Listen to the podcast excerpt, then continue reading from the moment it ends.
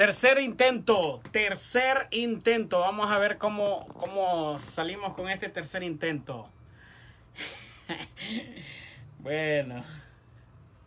Este es el tercer y último intento. Vamos a hacer el tercer intento. Saludos y bendiciones, buenas tardes. Vamos a ver si ahora sí es posible. Vamos a ver. Ahora sí, creo que sí, ahora sí. Vamos, Rocío.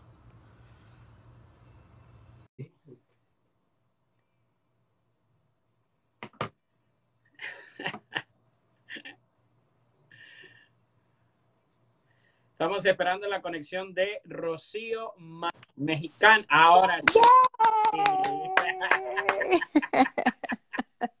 Finalmente. ¿Me escuchas bien? Ahora sí, sí, te escucho bien, porque ahora, ahora estás sin la máquina. Eh, costó, pero valió la pena, Rocío. Sí, la verdad es que estaba viendo todos los mensajes del, del video pasado y la gente decía, sí, le escuchamos y todo, pero nosotros no podíamos conectarnos, así es que qué lástima. Ya me puse mis audífonos para que quizá eso ayudara también un poquito más, espero que, que se escuche bien pero contenta de que por fin, no sé si algunos nos escucharon ahorita en la, en, eh, a través de la emisora, pero pues ojalá que se unan algunos para conversar un poquito en este rato. Eh, cuéntanos en qué, en qué parte de los Estados Unidos estás. Yo estoy en Houston, eh, vivo acá hace siete años. Yo les compartía a la audiencia que soy mexicana y que bueno, pues eh, soy del norte de México, arriba del norte, señores, y creo que los que son mexicanos saben porque tengo el acento muy marcado, muy mexicanote, pero muy del norte. Y, pero acá vivo en Houston hace ya siete años. ¿Cómo, ha sido la experiencia, ese cambio de, de, bueno, que tal vez no, no fue muy, muy drástico el, el, cambio porque siempre estabas en frontera, ¿no? Sí, pero fíjate que sí fue, de alguna manera sí fue drástico. Primero que nada por separarme de mi familia. Eh, pues tantos años estando con ellos, eh, y luego pues tu trabajo, el ministerio, ya la gente te conoce, te ubica, eh, ya estás de alguna manera muy establecido. Cuando me vine para acá, eh, pues sí, sí fue el cambio. Eh, todavía ni siquiera hablo bien inglés, o sea, he, estado aprendiendo, pero aunque yo vivía en la frontera y pues el inglés siempre es, es, algo que escuchas constantemente, no lo practicaba, porque no era tan necesario. En la frontera todo el mundo habla español. Así es que tú vas al banco, vas a pedir algo de comer y lo haces en español, aunque estés del lado americano. Entonces llegar acá, sí. Otra de las cosas es que, pues, Houston también es una ciudad muy grande, entonces aunque tenía dos, tres amigas por acá, uy, me quedaban así a 40 minutos de distancia, entonces no es como que me sentía un poquito sola al llegar, eh, la actividad es diferente en los países latinos. Eh, en casa de mis padres, que son pastores, siempre había gente, llegaba gente de la iglesia o mi familia, eh, mi mamá es dentista y vive en, un segundo piso, así es que a veces la secretaria subía, doctora, esto, que lo Siempre había gente. Y de pronto me cambié y así como que mm, todo muy silencioso, muy solo. Eh, pero bueno, eh, fueron unos meses de adaptarme y ahora estoy súper ya adaptada a vivir acá en Houston. Cuéntanos cómo, cómo la experiencia para ti de estar en una iglesia tan grande y no solamente estar en una iglesia tan grande, sino ser parte del Ministerio de Alabanza de la iglesia Lego, que eso es, eso es grande, Rocío. Sí, fíjate que de hecho cuando, cuando yo me mudé a Houston, ese era uno de mis grandes temores. Yo le decía al Señor, Señor, no me banques, por favor. Y bancarme, pues ya sabes, ¿no? Siempre hay un equipo y están ahí los de la banquita que nunca los meten a jugar, nunca hacen nada. Y decía, no, no quiero eso, porque, eh, bueno, yo en la iglesia con mis padres, pues siempre fui la directora de alabanza. Em, en la ciudad, por ser conductora de radio, de una estación de radio muy fuerte ahí en El Paso y Ciudad Juárez, eh, y también conductora de televisión en Telemundo, pues era conocida de alguna manera y yo les decía ahorita en, en, la entrevista que teníamos en la radio que yo soy muy del pueblo, muy de la gente. Entonces decía, voy a ir Y yo sabía que iba a empezar en esta congregación. Dije, es una iglesia tan grande, nunca me van a hacer caso, probablemente que yo pues ya no voy a, cantar. Cuando yo llegué, el director de la alabanza era Coalo Zamorano y estaba como pastor Marcos Witt en ese primer año cuando yo llegué acá a Houston. Y de verdad que creí que pues no, ahí iba a estar sentadita por mucho tiempo, pero Dios me dio la gracia y a los tres meses de congregarme ahí fui y apliqué para entrar al coro. Sí, es todo un proceso, ¿no? Es eh, primero entrar al coro, el coro general, que somos unas 80 voces. Después del coro. Perdón, perdón, te voy a interrumpir. Entonces, al coro no se entra porque te congregas mucho, porque hablas en lenguas. Perdón que diga eso. No, tienes que hacer una audición para entrar al coro y cuando menos ser afinado, no necesitas ser súper cantante, pero sí ser afinado y sí tener un tiempo congregándote eh, ahí en la iglesia, desde luego, eh, para poder participar. A la iglesia le gusta mucho que nos involucremos en, en las diferentes áreas de servicio. Hay diferentes, ¿no? Pero en mi caso, obviamente la música ha sido parte de mi vida desde siempre, entonces a mí me llamaba mucho la atención entrar ahí. Y bueno, pues sí, me hice mi audición y me aceptaron. Eh, a los pocos días, una de las chicas que era la líder de, contraaltos en el, en grupo donde yo estaba, eh, conversando conmigo se dio cuenta que yo había grabado una canción con un grupo anteriormente. Entonces ella se la mostró a la directora, y se dieron cuenta que cantaba y entonces me, invitaron para que fuera parte. Este es el segundo proceso del coro. Luego hay voces del ensamble, que son las que están en el micrófono, pero igual en la parte de atrás, en el coro. Entonces ya pasé a esa área y más adelantito hubo otra audición para ser parte del equipo de alabanza ya de la plataforma. Y bueno, eh, la pasé y desde ahí que soy parte del equipo principal de pues de la alabanza. Nos turnamos porque somos varios, no cantamos todos todos los domingos. Eh, hasta ahorita nuestros pastores de alabanza, después de, de este Coalo Zamorano, pues llegó a pastorearnos en, en, precisamente en esta área Job González. Y eventualmente, como un año después, llegó también Ingrid Rosario a sumarse y ellos han sido eh, los directores principales. Y luego ya estamos todos los demás que apoyamos en la alabanza. Este, y bueno, para mí ha sido una enorme bendición. Pero al mismo tiempo ser parte del coro me hizo sentirme parte de mi iglesia chiquita, ¿ok? Porque dentro de todo ello, pues nos juntamos los martes, convives con ellos, Em, al principio me tocó darles clases de vocalización porque se enteraron que también hacía eso en Ciudad Juárez, entonces me involucré en eso y hasta ahorita sigo siendo una de las que dirigen los martes al coro, enseñándoles las armonías de los domingos. Eh, somos cuatro personas que nos encargamos de ello. Y bueno, pues me encanta ser parte, me encanta salir a ministrar fuera, pero también me encanta llegar a mi iglesia y decir, ay, mi casa, hoy me toca servir aquí o ver a tu, a tu gente, platicar con tus amigos. Eh, ha sido una experiencia muy linda, a pesar de ser una iglesia grande.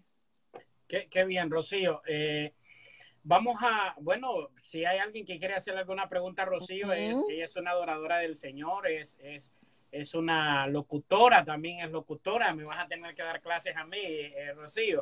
¿Ah? Tú eres experto y veo que tienes muchísimos seguidores. Me encanta ver eso porque, bueno, yo, yo conocí a Selvin apenas hace una semana en, en Expo Elite, ahí en Miami. Eh, él estaba muy seriecito hasta que le dije, me pregunta, ¿de dónde encontramos generalmente a Rocío? ¿Dónde podemos encontrar a Rocío? Yo dije, pues yo generalmente estoy en mi casa. Y ahí lo hice reír. Ahí se soltó riendo y dije, ok. Me, causó risa, sí, la, la respuesta, porque no, no la esperaba. Normalmente, eh, eh, cuando estoy, estoy empezando a conocer a alguien, pues eh, trato de tener, mantener el balance y no pasarme de de payaso, ¿no? Pero yo soy medio payaso, así es que te encontraste con otra, así es que... Ahora, estábamos hablando en la radio, estábamos hablando de dos temas, a mí me encantan, los dos me encantan, es Dulce Jesús, pero también eh, le he puesto mucho oído a esa canción Oye tú. Eh, y vamos a invitar a, nuestros amigos que nos están viendo por Facebook a que vayan a buscar la, la música y no solamente por YouTube, sino que también se puede comprar, ¿verdad? Exactamente. Eh, eso están en todas las plataformas digitales y al comprarla, pues me bendice mucho, ¿no? El, saber que el, el, apoyo que nos dan a través de comprar una canción que representa pues un dolarito para muchos nada más, para otros que no pueden, igual, vayan y véanla ahí en YouTube, pero sí, encuéntrenla en las plataformas digitales para que vayan ahí en el carro, oye tú, y se acuerden constantemente de esa canción o de cualquier otra que les guste. Sí, vamos a ver si la podemos poner en fondo aquí mientras, mientras conversamos. Pero, eh, cuál ha sido el reto más grande que has enfrentado, Rocío? No sé si e, es vivir acá en los Estados Unidos o hay algún otro reto más grande que tú has enfrentado. Miren, yo les voy a abrir el corazón. Es algo que... Gracias.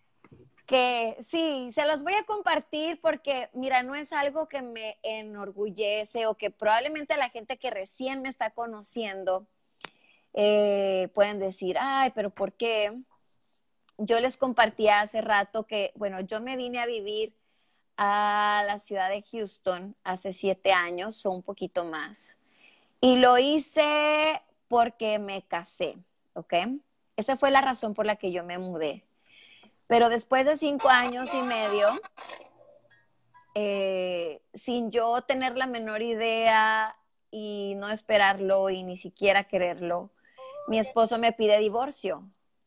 Y ese fue y ha sido el momento más duro de toda mi vida, ¿ok? Eso ha sido ya hace un año y siete meses. Y yo no podía hablar de esto antes. Qué bueno que no te conocí antes y qué bueno que no me lo preguntaste porque yo lloraba y lloraba y lloraba. Y he entendido muchas cosas en este proceso. La verdad es que para mí fue como que se me cayera mi mundito, ¿ok? Eh, para nadie es algo lindo, eh, un divorcio es un proceso bien doloroso, es un duelo, se vive un duelo, es como perder a alguien, es, es como que alguien muere, sobre todo cuando tú amas a esa persona, cuando en mis convicciones, eh, desde luego, siempre estaba estar casada para toda la vida, ¿no? Nunca, nunca, nunca lo esperé. Y bueno, pues a partir de eso vinieron otros retos. Vienen los retos de tus propios pensamientos. El enemigo te empieza a meter muchas cosas en la cabeza. Ya no vas a poder salir a ministrar, la gente te va a ver de otra manera. Este, ¿cómo le vas a hacer económicamente? Porque yo decidí mantenerme en esta ciudad y pues nunca me había mantenido yo sola, aunque siempre había trabajado. Eh, son miedos, son incertidumbres que llegan a tu vida, qué va a pasar en el futuro. Y lo comparto porque probablemente ahorita hay personas que están pasando por eso, mujeres que quizá están temiendo qué va a suceder conmigo, cómo le voy a hacer. Hay personas que de pronto se quedan solos con hijos, en mi caso nunca los tuve. Pero quiero decirles que Dios es fiel cuando yo hablaba, cuando yo hablo de esa canción Dulce Jesús, precisamente es por eso, porque he conocido a un Dios mucho más íntimamente de lo que toda mi vida lo he conocido. Siempre he sabido quién es Él, siempre he sabido que es un Dios de amor, que es un Dios que consuela, que es un Dios que levanta, que es un Dios que provee, que es un Dios que sana y no solamente sana el cuerpo, Él sana las heridas del alma. Él se detiene y se sienta contigo, te abraza, te, te enjuga las lágrimas, que en muchos casos pueden ser muchas lágrimas, pero Dios es un Dios muy bueno y es un Dios muy fiel. Y ese ha sido el reto más grande de toda mi vida. Y bueno, pues aunque siempre da un poco de melancolía y ustedes me están conociendo y a lo mejor sí se me, se me llenan los ojos de lágrimas, de verdad les digo con todo el corazón, todo lo que leemos de Dios en su palabra es verdad. Dios siempre está ahí. Dios siempre provee, Dios siempre consuela. Y una cosa también me ha mostrado Dios, que aquello que yo pensaba, ok, ya, pues cómo voy a salir a administrar, a compartir. De hecho, yo, eh, los planes de mi segundo disco eran para el año pasado, pero yo tuve que suspender todos los planes. Obviamente ni siquiera tenía las ganas en mi corazón de hacerlo, ni era el momento apropiado. Pero llega el tiempo en que Dios sana y vuelca todo. Y este año Dios me ha permitido salir a compartir mucho más de lo que en toda mi vida lo había hecho. He estado saliendo a compartir mucho con mujeres a diferentes congresos que me invitan a cantar, a predicar. Eh, estuve en Guatemala hace unos días, estuve en un viaje misionero increíble y, me han invitado, voy a Guatemala, para la gente que nos sigue en Guatemala, voy de nuevo a Guatemala para finales de noviembre. Y Dios está abriendo puertas, fui a Perú a principios de este año, estuve allá y eso me ha mostrado que Dios sigue teniendo planes contigo. Em, no son cosas que yo quería, como les dije al principio. Y ya se me puso muy serio, Selvin. Yo creo que está preocupado por haberme preguntado eso. No, no, no, no, no. ¿Sabes qué? Admiro, admiro a la gente que después de una situación tan difícil logran superarse.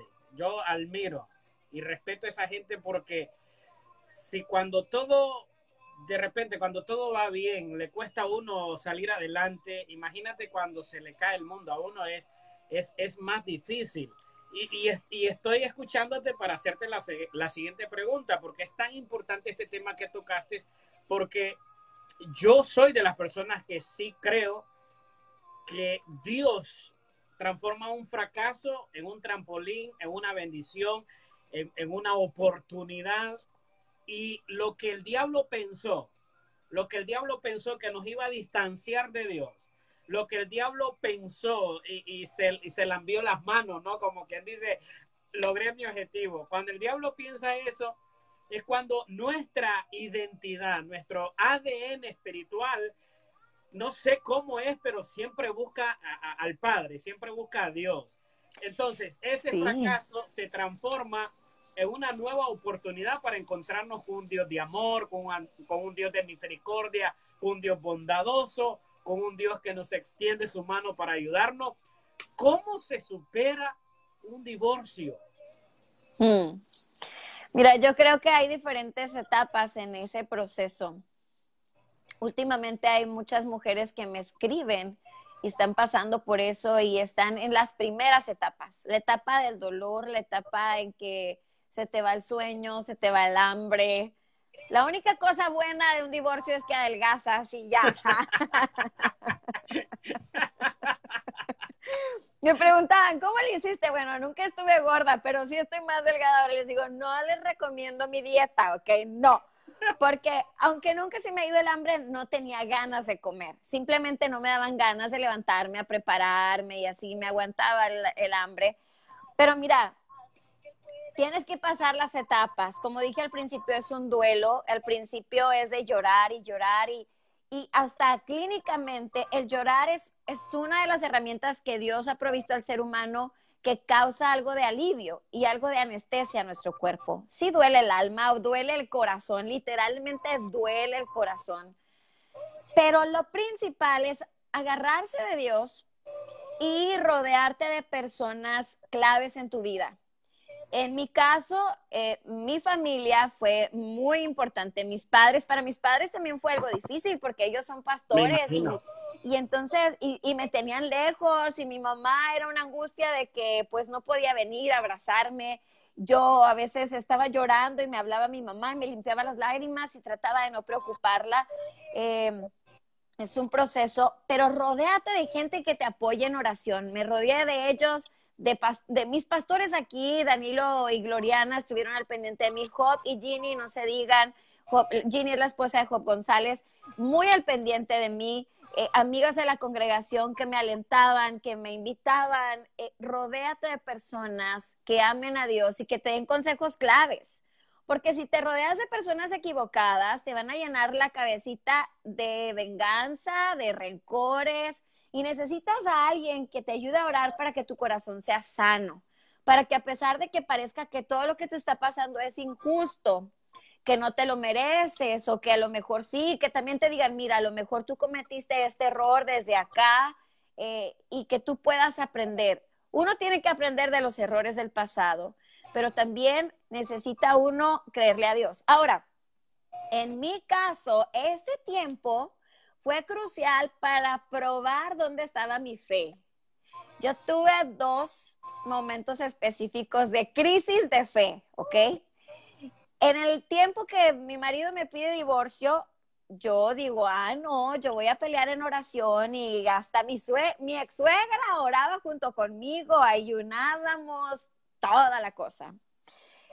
Y, pero yo no veía que pasaba nada. Y yo decía, ok, Señor, pero tu palabra dice que al que cree verá la gloria de Dios y que todo lo que pidamos en oración al Padre y que donde dos o tres se ponen de acuerdo y yo ponía todas esas palabras que yo sé y que en mi corazón he guardado desde hace mucho tiempo, pero de pronto recibía mensajes de texto, eh, ok, ya estás buscando departamento para moverte o cosas así que me devastaban. Y, y uno de esos días yo sí de plano dije, no puedo creerlo. Y me tiré al suelo haciendo un programa de radio. Miren, otra cosa es que yo tenía que compartir en mi programa de radio de todas las mañanas. Y hablaba de ese Dios restaurador, ese Dios de milagros, y en mi vida no estaba pasando. Y a veces no podía con el nudo en la garganta porque estaba con la tristeza todo lo que daba, pero mi compañero de radio entraba al quite porque él sí me ve y me estaba, lo hacemos a distancia, yo trabajo para el paso, pero él está, eh, yo, él está en el paso y yo acá, ¿no? En Houston.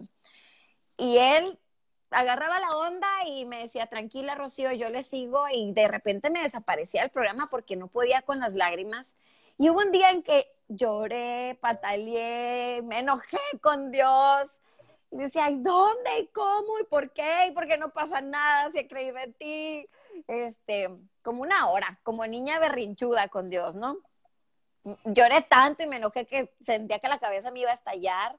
Me fui a dormir. Cuando desperté, puse un disco, que por cierto, siempre agradecido a Dios por la vida de, de Carlos, ahorita se me fue el apellido, es un cantante de música cristiana también y mientras escuchaba, yo decía, Señor, perdóname. ¿A quién tengo yo en el cielo si no es a ti? Yo no puedo estar con estas cosas de rebelarme, de enojarme, porque yo sé que el único que nunca me va a dejar eres tú.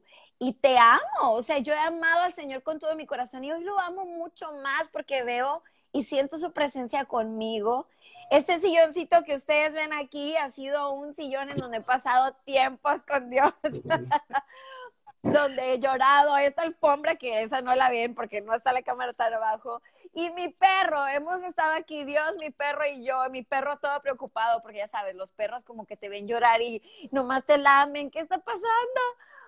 Pero Dios ha sido muy bueno.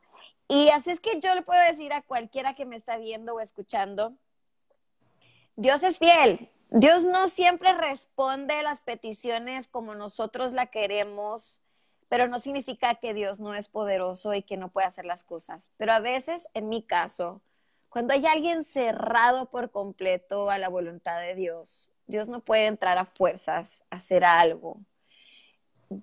Sí puede, pero no siempre es como Dios actúa cuando hay dos personas que abren el corazón y dicen, Señor, mira, aquí todo está fallando, ya no sé qué hacer, pero ayúdame.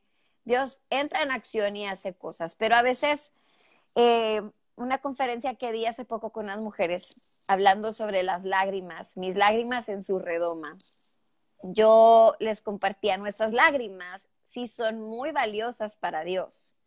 Y el salmista decía que Dios guarda nuestras lágrimas en un frasco las valora, las atiende, las cuida, pero nuestras lágrimas no son un chantaje con Dios, ¿ok? El hecho de que lloremos y lloremos no significa que Dios te va a conceder y dar, ok, toma, así como los papás lo hacen, ¿no? Ya cállate con los niños, aquí está, deja de llorar y de ponerme en vergüenza aquí delante de la gente. No, no, no, señores, en el caso de Dios no actúa así. Nuestras lágrimas son atesoradas por Él pero no cambian lo que Dios sabe que no es para ti en ese momento o que no te va a funcionar. Así es que simplemente nos resta confiar en Dios, creerle a Dios, saber que Él nunca nos va a dejar, a pesar de que el momento sea gris. Como una de mis canciones que tienen que escuchar, la canción de misericordia, de pronto se puede tornar todo gris en tu vida, todo oscuro. Pero la Biblia dice que por la noche será el llanto y a la mañana vendrá el gozo. Eso se acaba, eso pasa. Tú puedes decir, nunca se me va a acabar esta noche, este momento de tormenta, quizá no solo por un divorcio, sino una situación económica difícil, eh, algún diagnóstico médico que no esperabas.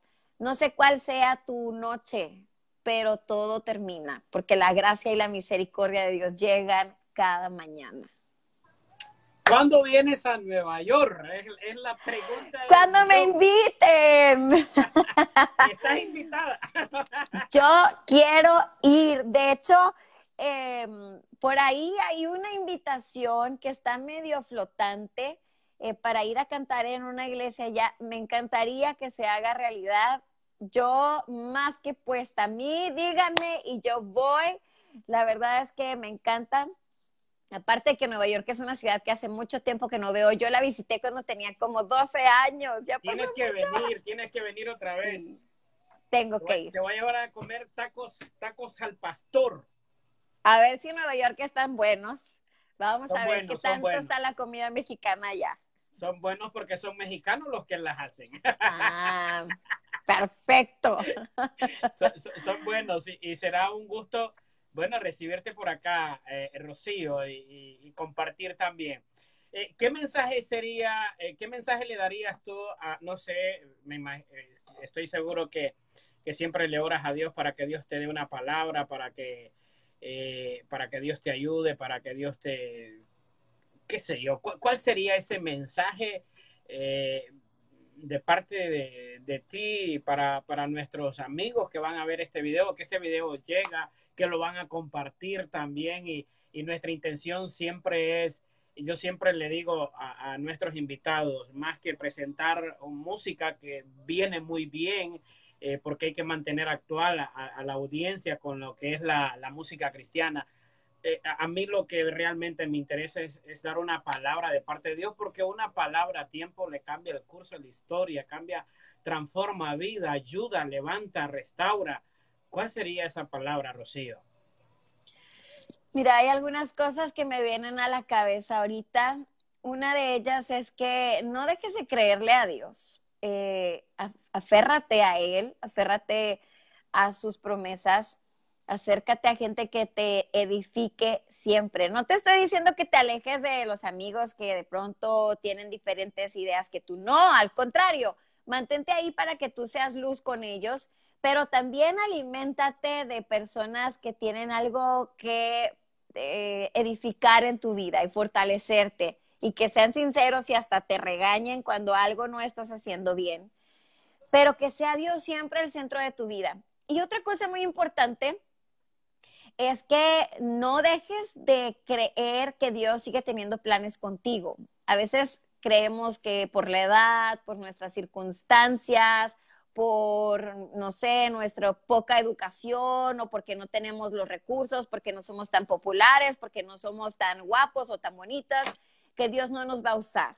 No es así. Dios tiene unos planes específicos con nosotros. Él nos hizo, Él nos invita, Él quiere hacer cosas súper lindas, que seamos influencia a nuestro alrededor.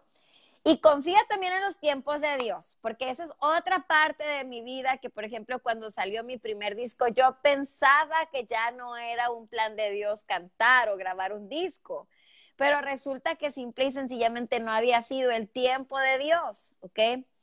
Así es que no sé cuál es tu proyecto, eh, pero déjate sorprender por Dios y mantente con un corazón listo, alerta para, para que sea Dios el que haga cosas a través de ti. No te desanimes, ¿ok? Porque Dios siempre tiene planes y planes de bien y no de mal a fin de darnos un futuro y una esperanza. Así es que confía en Dios y échale pa'lante, como dirían los puertoliqueños, echa, echa pa'lante. Rocío, muchas gracias por compartir eh, este tiempo con nosotros, eh, este tiempo con la audiencia. eh, con los seguidores de la página, que es, una bendición. Muchas gracias por abrir tu corazón, por contarnos el, proceso de tu vida. Creo que es algo muy importante saber que en los momentos difíciles Dios siempre está con nosotros y que, y que Dios siempre nos promete algo, algo nuevo, algo diferente, algo sobrenatural. Así que, bueno, estaremos pendientes siempre de tu ministerio, de tu música a través de las redes sociales. Rocío Madrid, ahí la pueden encontrar. Rocío Madrid, por favor. Rocío Madrid Oficial, encuéntrenme en Facebook y en ¿qué? En Instagram. en YouTube también.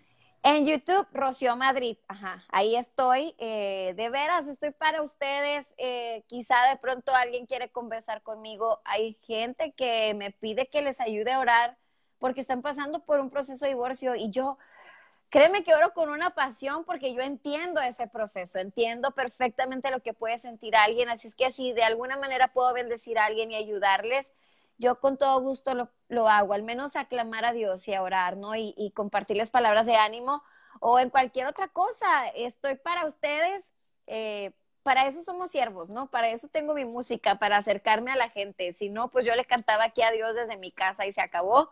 Pero si he decidido compartirlo es porque estoy lista también para compartir con la gente. Eh, no solo la música, sino un poquito de mí. Así es que síganme, Rocío Madrid Oficial. Y espero que me inviten allá a Nueva York. Espero comer esos tacos que Selvin me está presumiendo muy pronto, ¿ok? bueno, tengo amigos mexicanos, así que les diré que me hagan buenos tacos para ti. Por favor.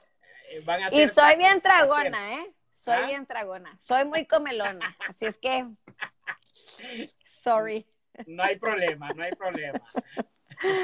Bueno, muy bien. Muchas gracias, Rocío. Que Dios te bendiga y estamos ahí en contacto siempre en las redes sociales. Eres muy gentil, eh, llena de vida, como te lo dije allá, eh, eh, con alegría, con entusiasmo. Y me sorprendiste en medio de una entrevista cuando me dice, soy locutora. Y yo dije, ay, ¿qué hago ahora?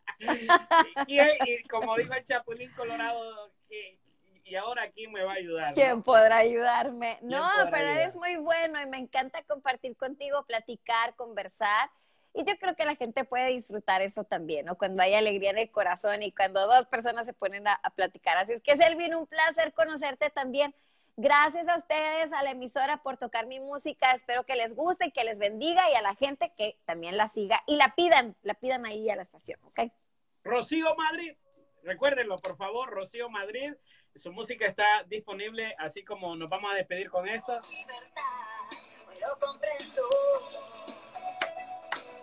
Dulce Jesús.